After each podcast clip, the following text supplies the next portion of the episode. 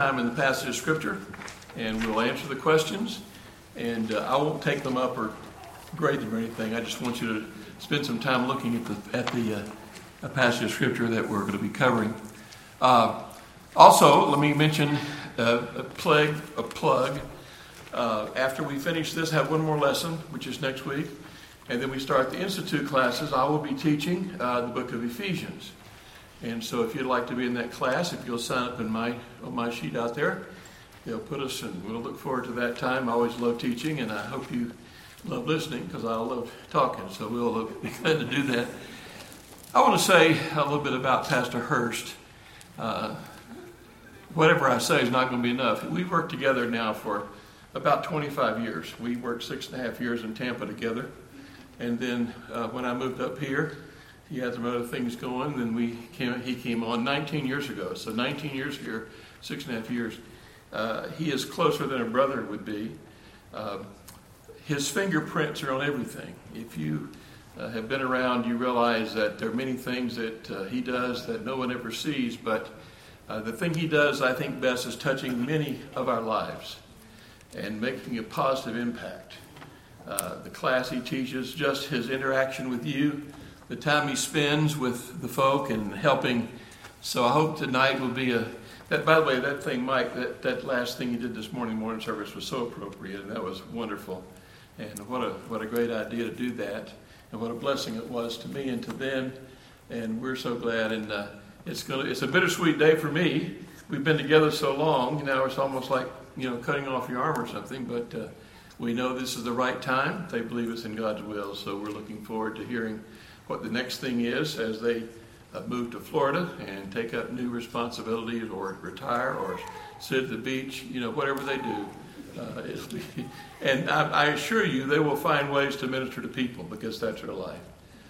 Well, we have been talking about uh, uh, the family. This is the lesson on discipline of children. I told Pastor Todd I'm going to give you about three lessons in one, so hang on. Uh, we're going to give you a lot of stuff but maybe some of it will stick and some of it will make an impression on you. But there's several things we need to understand. First of all, we all have a fallen nature, and we have a tendency to desire things our way. Amen? And by the way, your children do too. It is really hard to look at your children in the face and realize they have a fallen nature. My father, who is not, was not particularly sentimental about things, one time in all seriousness told me, now, now you've got two boys and one girl, and you do not spank girls, just the boys. That he told me that. My dad was a pretty smart guy, but that was that was he told me that. Until one night we left them with Sue Ellen while we went to choir practice. and the plan was they were supposed to uh, get get her dressed and come to church after a little while, you know. Well, when it came time to get her dressed, my sweet, angelic little girl fell on the floor and wouldn't get up and wouldn't put her clothes on. So my father changed his opinion of that statement at that moment to realize that we all have a fallen nature. And uh, after we're saved, God starts the process of changing us into the image of Christ. And all that process is described in the passage we're going to look at tonight. It's a wonderful process. It's, it's an amazing thing that God does for us. But that same process is our model for how we raise our children to take them from this little beautiful baby that God gives us to a child. By the way, quickly, they walk out our door. Uh, some of you even said that to me. You took your kids off to college and you said, wow, this is the last one or this is the senior year. You know, we've been through all that. I remember when we uh, left Jeremy, our oldest, at, at college. Uh, you know, we went up there and we planned to hang out two or three days, kind of get him settled, and he let us know right away he was ready for us to leave and come back home. You know, and we, we did the best we could with that information. But uh, that's but you know, this process is called chastisement. Uh, it is a, a, broad word. We're going to give you a definition in a bit. Um, the world, the world looks at child rearing in a totally different way. And the way we're going to do it tonight is, is to see, Lord willing, uh, the Bible the Bible way. What does God say about how we're to raise our children? What is the what are we to do? Uh, I remember uh, some years ago I heard a, a, woman talk about her child and and said that you know the child was calling them ugly names, and when they were correcting her, her as a girl, then she would just scream and call them names and ugly names. And here's what the child psychologist said. He said, "Let the bad feelings out, and good feelings will sprout." I'm serious. And the guy was a PhD. but let me clue you in there is an inexhaustible supply of bad feelings. And if you let it out, it'll come out even more. It's like turning the water faucet on. So here's the challenge for parents recognize that all children have a sinful nature, even yours. Now, grandchildren, that's another, another story. It's the, your children. You know what you do with grandchildren? You spoil them and send them back to mom and dad to straighten them out. That's kind of the, what you have to do. That's our, that's our duty. I'll tell you one story about that. We, our oldest grandson, Robert, who's now a pastor, by the way, he made it through. Uh, he stayed with us. His, his, mom and dad were going to the wilds for a conference of some kind, and so they, we stayed. He was a little guy, and he stayed with us for a week. So we had a great time. You know, grandparents have a great time with their grandkids and do what I said. You spoil them and do all that stuff. And so when he got home, uh, I called his mother and I said, Well, how, how is Robert doing? Well, he's doing okay, but he doesn't like to be told no. Oh, so that's not my fault. Because I didn't tell him no. So you understand these things that I'm going to say don't apply to grandparents, they only apply to parents. But recognize that your children have a fallen nature. What does that mean? Now listen, listen carefully. They will challenge authority. They will exhibit selfishness and anger. They will learn to manipulate parents to give them their own way. I want all the parents to say amen. amen. You've seen all that, haven't you? I mean, that's a true thing. They all will do that. That is what we do. That's how our sinful nature is evidence. So, parents must recognize the, the, the, problem and participate in the preparing of the children for the road. I mentioned one of our school teachers told me that in their school they said, We don't prepare the road for our children, we prepare, prepare our children for the road. Expect in a very, very short time, your children are going to walk out of their door and face life and how they face life and how they respond to difficulty and the goals they have is largely depending on how you train them up and how you teach them. In other words, when they challenge authority, they must be taught they cannot win. When the little kid says, while you're cooking supper, I want a glass of water, and you say, I'm cooking supper, I want a glass of water. and you say, well, I'll, I'll be, I'll, in just a minute, give me a chance. I'm cooking supper. I'll be there. Got a glass of water. So you stop and give them a glass of water. What did you just teach them? You get what you want when you cry, right? Or when the kid falls down the floor and pitches a tantrum, and you say, okay, what, you, what was it you wanted? Now, Beka Horton had an interesting thing. I heard her say it. First time I ever heard, maybe other people have said it, but I heard it when she said it. It rung a bell with me. She said, there's a difference in teaching and training. Teaching is what you say, training is what they do. You see it? In other words, you can say all you want to, but until they learn to do what they're told to do and, and, and obey what you're telling them, you haven't trained them. And training is our business.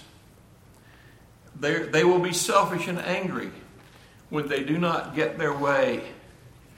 We, they must be taught proper behavior and restraint when they act that way. They will desire to manipulate adults to have their own way. Parents must learn to recognize this manipulation and stand up for right. My children, my angelic, wonderful children, who are just delightful, used to say, Daddy, can I go to the mall with my friends? You know my first question? Did you ask your mother? Why would I say that? What did mother say? Well, she said I couldn't go. Then the answer is, you can't go. You mean a child would try to work mom and dad against each other? Oh, heaven help us. Of course they would. And they're good at that. And the more they get away with it, the better they get at it. To get what they want. They're basically selfish. Now, the definition of chastisement, and this is a broad, it's a broad word and a broad definition, but I'm, let me read it to you. Here's what it says. Chastisement, the training and education of children, cultivation of the mind and morals, includes reproof and punishment, includes training, uh, curbing passions, self discipline, and basically to make disciples. So, chastisement, you know, when, when we read the word, we think it's a punishment type thing. But it's re- really far more than that. It includes correction, it includes fixing things, but it also includes the, pro- the whole wide process of raising a child. What our responsibility is before that child walks into our, our, out of our house. We saw last week children are a heritage of the Lord, and the fruit of the womb is his reward. God gives us children so that we can train them to go forth and do the will of God. That's what we have children for. Now, we love them, they bring great delight to us. Uh, we have a wonderful time with them. Uh, child rearing is a challenge, but it's not terrible, it's wonderful. I can honestly say that we, we loved every, every phase of their life. We had three children in less than three years. We had that was a wonderful day when we gave away the last diaper bag. I could finally wash my car with those. That's when you use cloth diapers. You know, you could have wash your car with. The fact is, we had three kids, and they were all normal kids. And it was a challenge, but every single part, when they were babies, when they were t- when they were toddlers, uh, all the way up through when they were in high school and college, and even today, uh, they're a great delight. Now, I want to read to you, just without much comment, about the Bible picture of child rearing. We, we talked we talked we talked about marriage. Back and talk about the marriage the marriage relationship that God designed that in our culture this sounds strange. If you if the if the average person out on the street read this they'd go my goodness that's that's radical. It is radical. But it is the truth and Christians must wrestle with that am I going to obey God or am I, or am I not going to obey God listen folks God's way is not just the best way it is the only way. And so, and here's the other thing you need to understand. We've mentioned this several times, but listen, it is, it is so important for you to grasp this. When you do things God's way, you have God's power behind you. Amen. You have God's help. When you, when you stretch yourself, it's like going on a mission trip. Mission trips are amazing things. Because when you go out there and put yourself out, suddenly you know the presence of God in a way that you haven't known it before. It's a, it's a wonderful it's a wonderful thing. Anytime you take that step to to do something for God. And by the way, there are many jobs around Berean that need to be done. We have people who moved and, and, and great people who served. There are jobs that need to be done. And if you would put yourself in one of those places and let God use you, you would find out how marvelous it is. So I want to read to you just a few verses. Uh, by the way, at the end of this end of the class, if, if, if I don't forget and you remind me, I've got a, a sheet of scripture verses for all the parents to take home with you. No comment, just scripture verses that you can read over and remind yourself. Ephesians 4 is children obey your parents in the Lord, for this is right. Honor your father and your mother, which is the first commandment with promise. Look at this, that it may be well with thee, and thou mayest live long on the earth. An undisciplined child, it will not be well with them. They'll have problems all their life. They'll run into things, they'll run into themselves often. And you fathers, provoke not your children to wrath, but bring them up in the nurture and the admonition of the Lord. If you're foreign of discipline, makes your children angry, you've not done it right. I can't spend time, I'll be for we'll be here till nine o'clock. God says, listen carefully, Psalm 32, I will, I will instruct thee and teach thee in the way that thou shalt go. I will guide thee with mine eye. Now, every church going person knows about this. Will guide me with thine eye. The children are sitting on the second row over here. And they begin to wiggle and squirm and misbehave, I'm going to guide them with my eye. Right? Anybody's mom ever did that to you? You know, little old mama looks at you like that, and all of a sudden you go, hmm? That, that's what God. Now listen, God says He'll do that. He's not hitting you over the head, He's guiding you with His eye. But now look, here's the next verse. You'll get it. Be not as the, as the horse or the mule, which have no understanding, whose mouth must be held in with bit and bridle, lest they come near to you. Do you get the point? Do you want God to guide you with your eye, you want to be a horse and a mule that somebody's got to lead you around by a bridle? And that's about the choice, you know. You can choose your own way. You can be stubborn. You can resist instruction if you want to be, but you're only going to hurt yourself and it ain't going to turn out good. Believe me. Proverbs Fools make a mock at sin, but a young righteous there's honor. Fools. Sometime for a Bible study, go through the book of Proverbs and identify these people the fool, the scoffer, and the wise man. It's an interesting study because there those kinds of people are around. A fool makes a mock at sin. A scoffer encourages others to get into sin. A wise person listens to instruction and does better. Proverbs 3 5 and 6. Trust the Lord with all thine heart. Lean not to thine own understanding. In all thy ways acknowledge him, and he shall direct thy path. Thy path. Proverbs 16 22. He that is slow to anger is better than the mighty, and he that ruleth his spirit, and he that taketh a city. Obvious angry response is a danger sign. If someone is angry all the child, children get angry. If that is their response, that's dangerous because it says if, if they're slow to anger, they're better than the mighty. Proverbs 26 train up a child in the way that he should go, and when he's old, he'll not depart from it. Proverbs 22 15. Foolishness, listen to this one, is bound the heart of a child, but the rod of correction shall drive far from him. It is normal for children to do foolish things and to be foolish, but they, they have to be corrected. Proverbs 28 13. He that covereth his sin shall not prosper, but whoso confesseth and forsaketh them shall find mercy.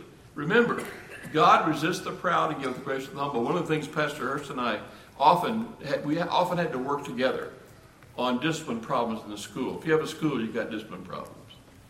And so we often had to deal with some difficult discipline problems because that was our job. And we found out that God resists the proud and gives grace to the humble, and that's the way we should be.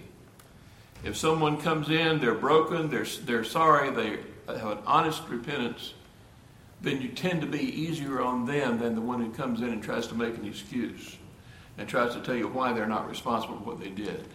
So God resists the proud and giveth grace to the humble.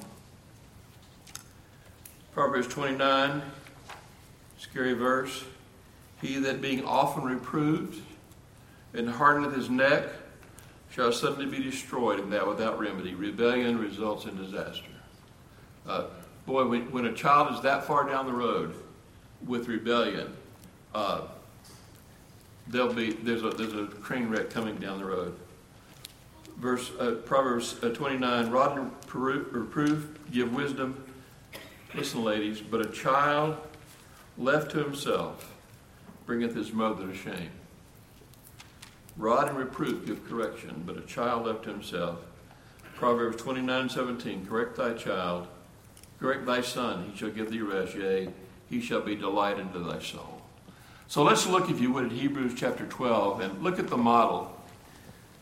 It's a wonderful thing that we can find an, an absolutely perfect model, and that is, of course, our Lord. Uh, and this passage uh, unashamedly connects the two things raising children and the relationship that God has with us. In Hebrews chapter 12, look at let's look at verse 6. Very important, very important idea. Verse 6 For whom the Lord loveth, he chasteneth, and scourgeth every son who receiveth. If he endure chastening, God dealeth with you as with sons. For what son is he whom the Father chasteneth not? Now remember, we're born with a fallen nature, a tendency to sin, tendency to want things our way, tendency to be angry. When we are saved, God begins a process of changing us and perfecting us and removing those things that are hindrances to our testimony and to our life and to our influence. So, what he's talking about, that God is the one who does it, but he does it with love. Now, if you don't get anything else, get this. When we uh, deal with our children, it must be obvious, demonstrated, consistent love. They should never doubt that we love them. They should never doubt that our, that our desire, our plan is good. It is to help them. Now, part of the problem, part of the problem is that Christians, many Christians, seem that everything that comes into their life that they don't like is some kind of a punishment for something they have done, some sin of the past. Now that that does not match the model. Here we see that God brings things into our life to change us.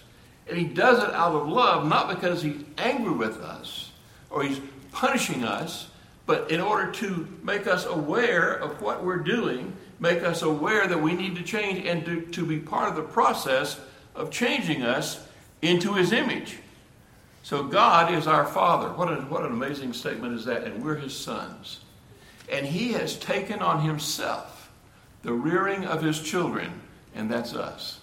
So these things that God brings into our life, this, this mixture of things, good things, hard things, uh, wonderful things, mountaintops, valleys, all those kind of things that God does to accomplish His purpose of making us like Christ. It's an expression, His discipline is an expression of love. But listen, discipline without demonstrated obvious love is perceived as harshness.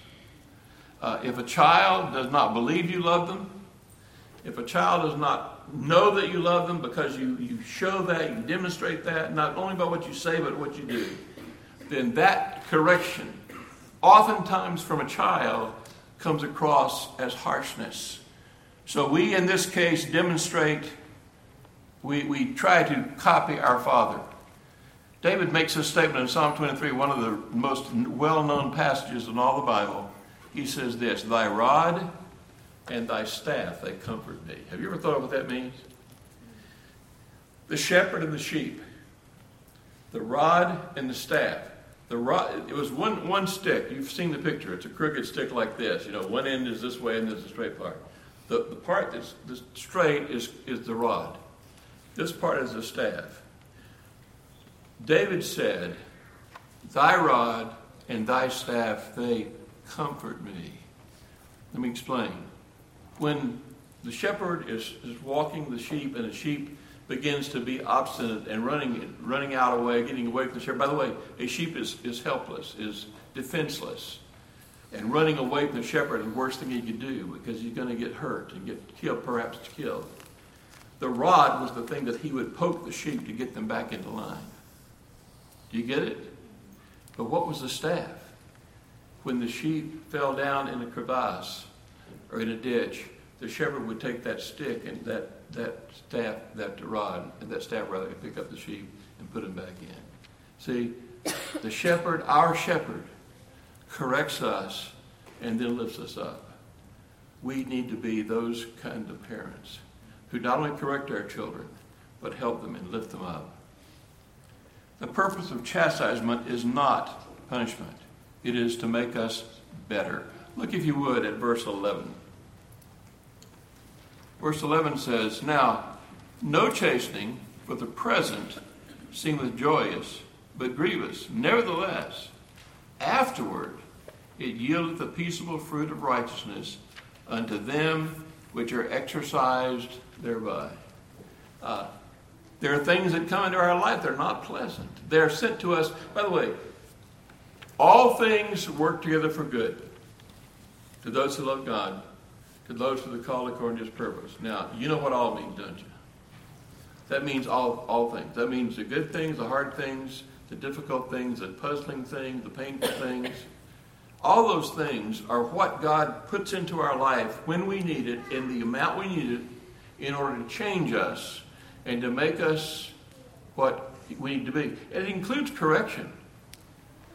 You know, sometimes coming to the end of ourselves or finding out that the fruit the way of the, the transgressor is hard.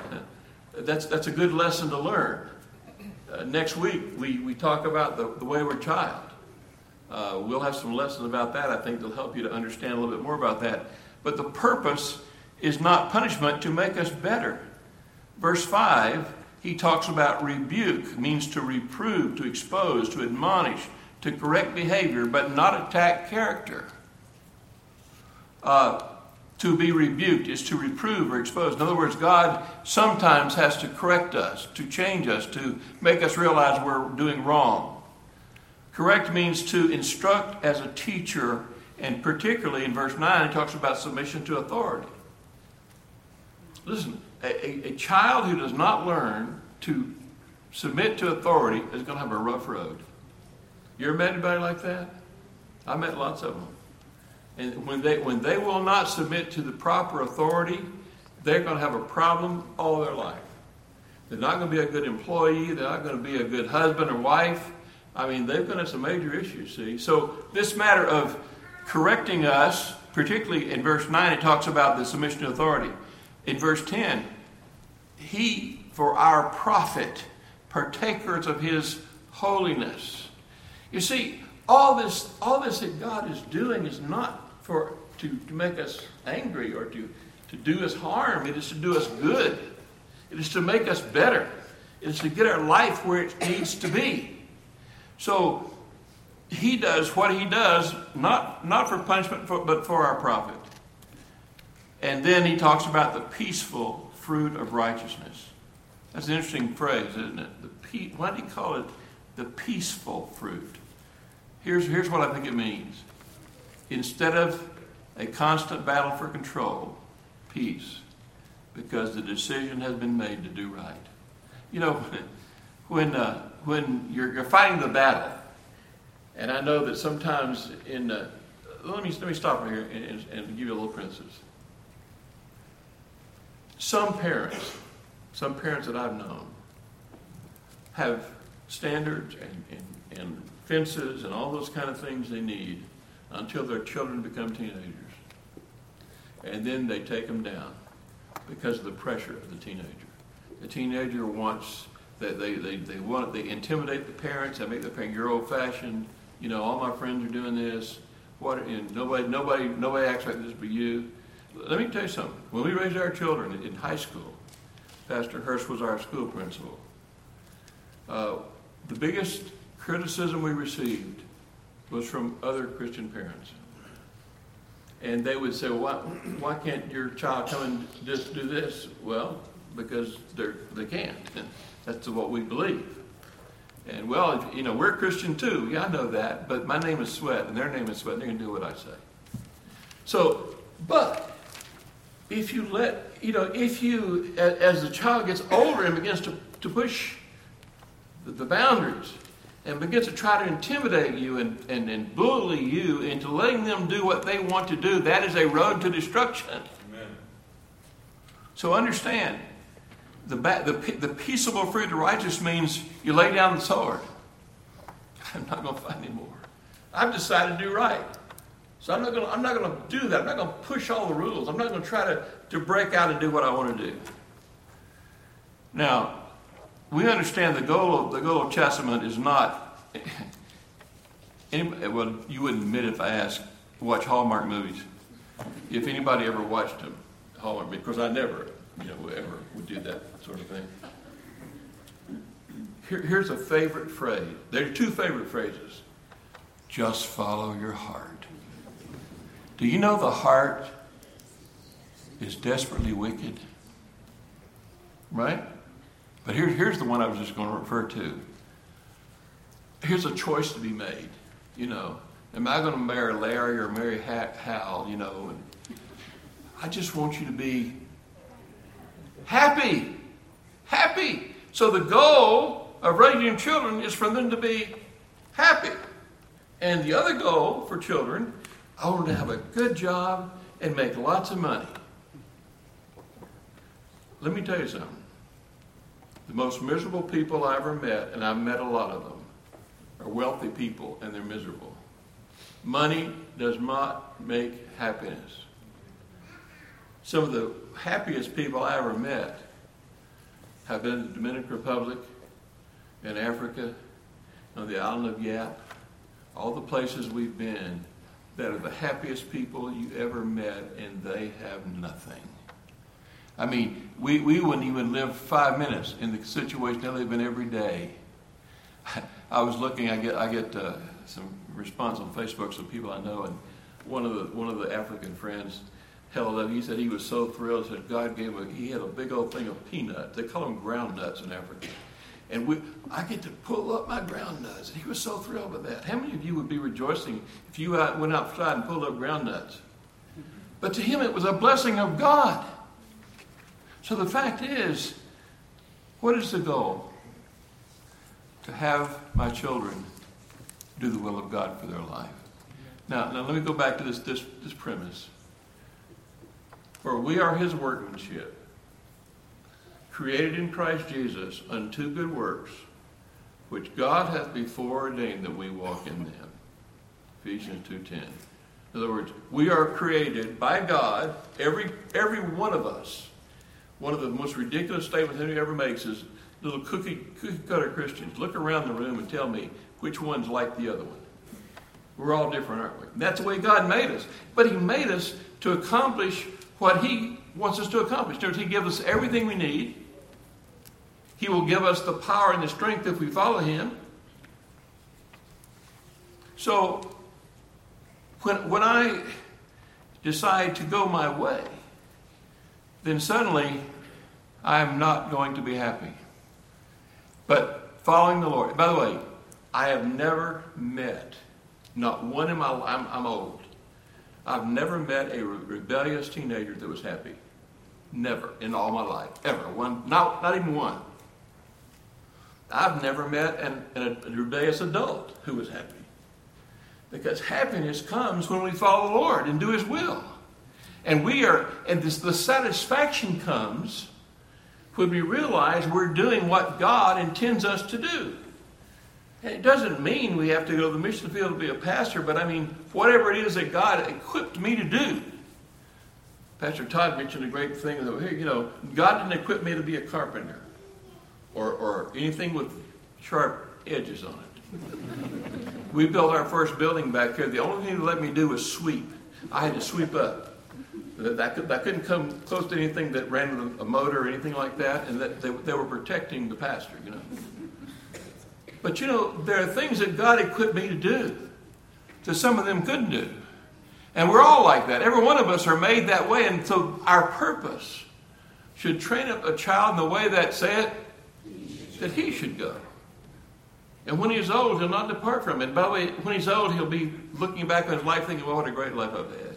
I've been able to accomplish what God put me here to do. Responsive chastening. There were two mentioned, verse 5.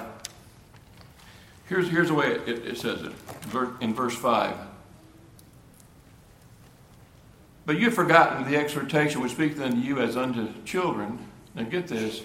My son, despise not thou the chastening of the Lord, nor faint when thou art rebuked of him. Two, two responses that are bad. One is to despise. And that word doesn't, doesn't mean to hate. It means to take lightly. It means to not, not pay any attention. Look, I taught young married class for years in Chicago. And I used to tell them, look, if you don't learn the lesson, when God brings something in your life and you don't learn a lesson, you're going to have to hear, you've got to go through it again. It's like school, you know, that you, you don't get promoted. You got to go back through. Why? God will knock knots on your head. And you can save a lot of knots on your head if you just do what God wants you to do. Because if you're His child, He's not going to give up on you. He's not going to let you go your own way. You have the Holy Spirit dwelling in you. One of the questions on next week's sheet why did the son choose to go back home? Ponder that one until next week. We'll talk about that. So to despise, it means must to, to take it lightly. Hey, that means that our discipline must make an impression. When whatever we do must make the point so they get it. If they just, if they, you know, well, I heard that before, or whatever, however they respond, roll their eyes, whatever they do. To faint means to quit, to give up. It sounds like, oh, I can never be good. I can never please you. I never, I can never do right. That means that discipline must be a closed-ended, must be closed-ended, and have an encouraging element. One of the things we dealt with our children, I learned, I'll, I'll deal with this in, some, in a moment, a little more detail, but uh, when, when, when, the, when the session was over, it was over. There were two things that were not allowed. After the session was over, the kid had done wrong. I, I would say now, first of all, you, you come, when you when you go to wash your face, wipe your tears, then come downstairs. Don't come downstairs angry. By the way, every single time, every not every single time, the first response of my children during a discipline time was to hug my neck every single time because I loved them and they knew it and they love me. And they responded the way they should. So to despise, but, but to faint, to, to feel like to, to be so hammered on that you feel like you never can do right is not effective either. There has to be that encouraging. Because here, here it says they just faint. They just, you know, this, this Christian, when God puts in their life, instead of getting better, instead of trying to do better and, and correct themselves, they just give up. Well, that's not the way a family should be. The family should be encouraging in what they do and, and not, not uh, uh, to work on their character. To be exercised is the other response. The first, the first response, the first two are bad, to despise or to faint. But in verse 11 it says to be exercised. The word is gymnazo, gymnasium. gymnasium. In other words, let those things in your life work on you like a workout does. And work, you're not going to get it right the first time. You're not going to come out of that session a great hero Christian. It's going to take time. It's going to take commitment. It's going to take time to, to get through that and get it through your head and to learn how that is. But don't faint, but rather be exercised. In the passage, it's a, such a wonderful passage because it gives us help as parents Here's, here's a road. Now, I want you to look over. I hope you'll, hope you'll look at this carefully. Now, no chastening. Verse 11, just follow along with me. For the present seemeth joyous but grievous. Nevertheless, afterward it yieldeth peace of fruit of righteousness unto them which exercise thereby. Now, in your mind, remember that not everyone is going to be exercised. Not everyone is going to respond the right way. Now, with our children, there is a list of things that get progressively worse. So the first the first response that is bad that will that, and, and this is for your your benefit as you're dealing with your children. This list is one you need to be well well acquainted with. When when you face them about something you, you want to help them correct themselves or to fix things, here, here's the way it looks. Wherefore lift up the hands which hang down and the feeble knees. What does that sound like? Lift up the hands that hang down the feeble knees. That's a that's a metaphor. For what? Discouragement. Discouragement. Yes. Depression, discouragement. I just can't do it. I, and, and, you know, that, that's a response. Sometimes that's the way the children respond, but that's not the, the next one. Look at this. Make straight the paths for your feet lest that which is lame be turned out of the way, but rather let it be healed. What does that mean? Make straight the paths for your feet. In other words, they tend to get off the pathway. They tend to leave the pathway. It's too hard. But I don't like it. I don't like being told what to do. I had a good friend who's a preacher who said he was 17 and he was so tired of his parents telling him what to do all the time he joined the Marine Corps. you got you got the point. Uh, so the second the second step is to leave the pathway to say, hey, you know what? I'm just going, I'm not going to do this. It's not the way I want to be. That's the second step. But look at the next one. Follow peace with all men and holiness, without which no man shall see the Lord. There's anger. Angry. Have you ever known anybody who's angry all the time? They're just angry. They're angry, they're angry with everybody. They're angry with their mom, angry with dad, angry with people at work, they're angry with everybody. Hey, that's a third step away from God. The, the third, this is for a Christian now. For the third step away from knowing you're doing God's will and, and being changed and letting God change it, anger is the third step.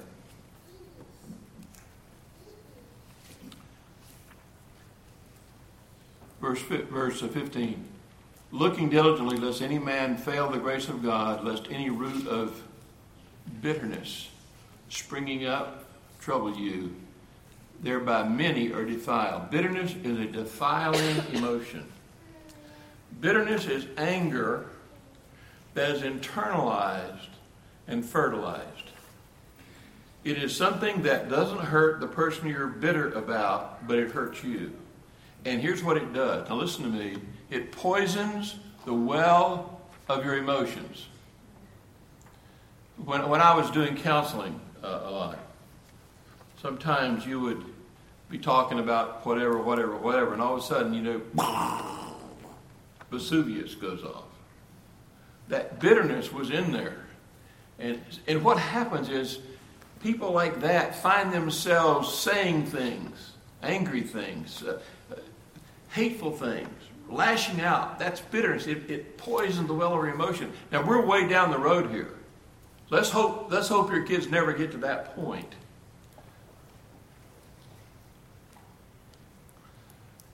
Now look at this one.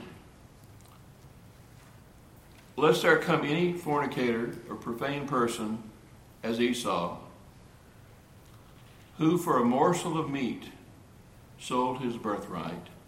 For you know, now get this one, but afterward, when he, had inher- when he would have inherited the blessing, he was rejected, for he found no place for repentance, though he sought it carefully with tears. There was no way back.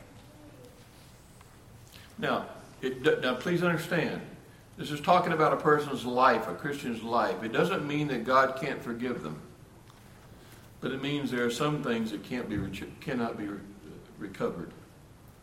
Remember when the, the prodigal son left home? He was welcomed back. He got a robe and a feast. But what didn't he get back? He never got his inheritance back. Uh, families, anger, divorce, children hating their parents. And, and you know, that may never be fixed. There, there, there are times you cross a line and that's exactly what, that's the point of this thing. Esau could never go back. It, he, he sought it with, he wanted that a birthright, but he couldn't, it, it was gone. And sometimes marriages that are broken apart because of all the wrong things can't ever be put back together. Sometimes children who have chosen a bad way can never be recovered. Now, again, please understand, I'm not saying they can't be forgiven. But that relationship, sadly, sadly, I've had to work with families where there was a, a, a moral failure, a husband and wife. That's one of those most difficult things to deal with because the trust, you know, th- those kind of feelings, it's very, very difficult to ever, ever put that back together. Now, by the grace of God, it, it can happen. It does happen. But I'm saying those kind of things really make it very challenging. So, so the list. Now, here's here's some words, and this, this, I'm done with this. I just want to give you a few things. Never discipline in anger. Ephesians 4 says, Be angry and sin not. Uh, with my children, uh, I would say, Go up to your room, I'll be up in just a minute. That was on purpose. First of all, I, I, wanted, I didn't want to be angry when I went up there. And by the way, anybody children ever make them angry? Mm-hmm. That is not when to discipline your children because you're going to say something. I never forget one time I had a, a lady come in my office. I was in Chicago, and, and she was shaking, literally shaking. And I said, I said, what in the world? She said, well, she said, you know, I have a, a little child. The child was like two years old, and she said, I almost did something to hurt my child. It scared her to death. She was so angry that she almost did something, and it scared her. It should. But I'm, I'm saying the fact is, don't ever discipline in anger. Make sure that you're not angry when you talk to your child. That, that nothing is accomplished there. Never discipline them in public. My mother had a saying. I don't even know what it means. Maybe one of you people, old people, would know. My mother used to say, "I'm gonna jerk a knot in you." You ever hear that before? My mother used to say, "I never knew what that meant." I'm glad I didn't because she never had to, as far as I know. Oh, my mother thought I was perfect. But now she's in heaven. She knows I'm not. But, uh, you know, don't ever, ever do it, discipline public. First of all, right now, it's dangerous to do that. Uh, the people, uh, they'll turn you in and you can get in trouble, take your kids away, and you never want to do that to happen. Don't, don't ever do it public. Here, here's a very important one differentiate between obedience and childish irresponsibility. Deal with them in separate, different ways. Disobedience means they say, No, I'm not going to do it, or by, by their action, they just rebel and not going to do it. You deal with that one way. When they leave their bike out in the rain, that's a different story. Are you with me? Now, think, think with me here. Rebellion has to be has to be dealt with, and has to be you can't you can't do that. No, not going to happen. When they forget their bike, even though that's a that's child's responsibility. What do you do? You take their bike away for a couple of weeks, put it in the garage, and say you're not going to use it now. When you learn to take care of it, then you can have it back. One, one of the things that I said, things that my son, uh, I know I've told the story before. I'm not saying I'm not forgetting. I'm just telling it against a good story. My son was, I think, in the sixth grade, and he, it was his birthday, and he wanted a bicycle. And I had the most, I never forget it, I had the most fun buying his bicycle. I mean, I went out and I looked at bicycles and all over, and I finally found the one I thought was the best one. I was so excited about giving him his bicycle. And then, just about a day or two before his birthday, I got one of those teacher's notes that you never want to get. It seems that he had a permission slip that he forgot to get signed, and he signed it. So what do you do? Well, I didn't give him his bicycle, not right then. I, let it sit a while, and he got to look at it, but he didn't get to ride it. So that was childish irresponsibility, right? Knocking over their milk at the table.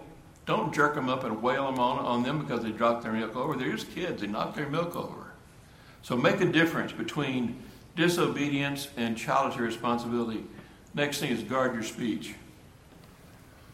Ephesians 4 is very clear, folks. Let no com- corrupt communi- let no corrupt communication proceed out of your mouth, but that which is good to the use of edifying, that may minister grace unto the hearers. Does that include discipline of children? Somebody say amen. amen. Of course it does. We don't have to talk like sinners and, and rail and yell and let no corrupt, I mean, that's, that's pretty definite, isn't it? Let no corrupt communication proceed out of your mouth. Guard your speech. Your speech should be good and edifying and gracious. And then, during our discipline time, expression of love. A clear communication for the reason of discipline. The question I'd always ask my kids, what did, what did you do? I make them tell me, what did you do? Why are we here? What are we doing up here? But let me tell you something, folks. I can't, don't ever, ever lose that obvious, express love to your children. So they never, if, if you just communicate that, so that, hey, you know, you can imagine, I'm a tough guy, and I raised my kids, but I'm telling you, there was never a doubt. There was never a doubt. In all the years we had, and all the things we went through with our kids, they were all human. But there was never a time when they, and you could ask them, if you see them, you ask them, and they'll tell you there was never a time they ever doubted that I loved them. And that what I was doing because I loved them.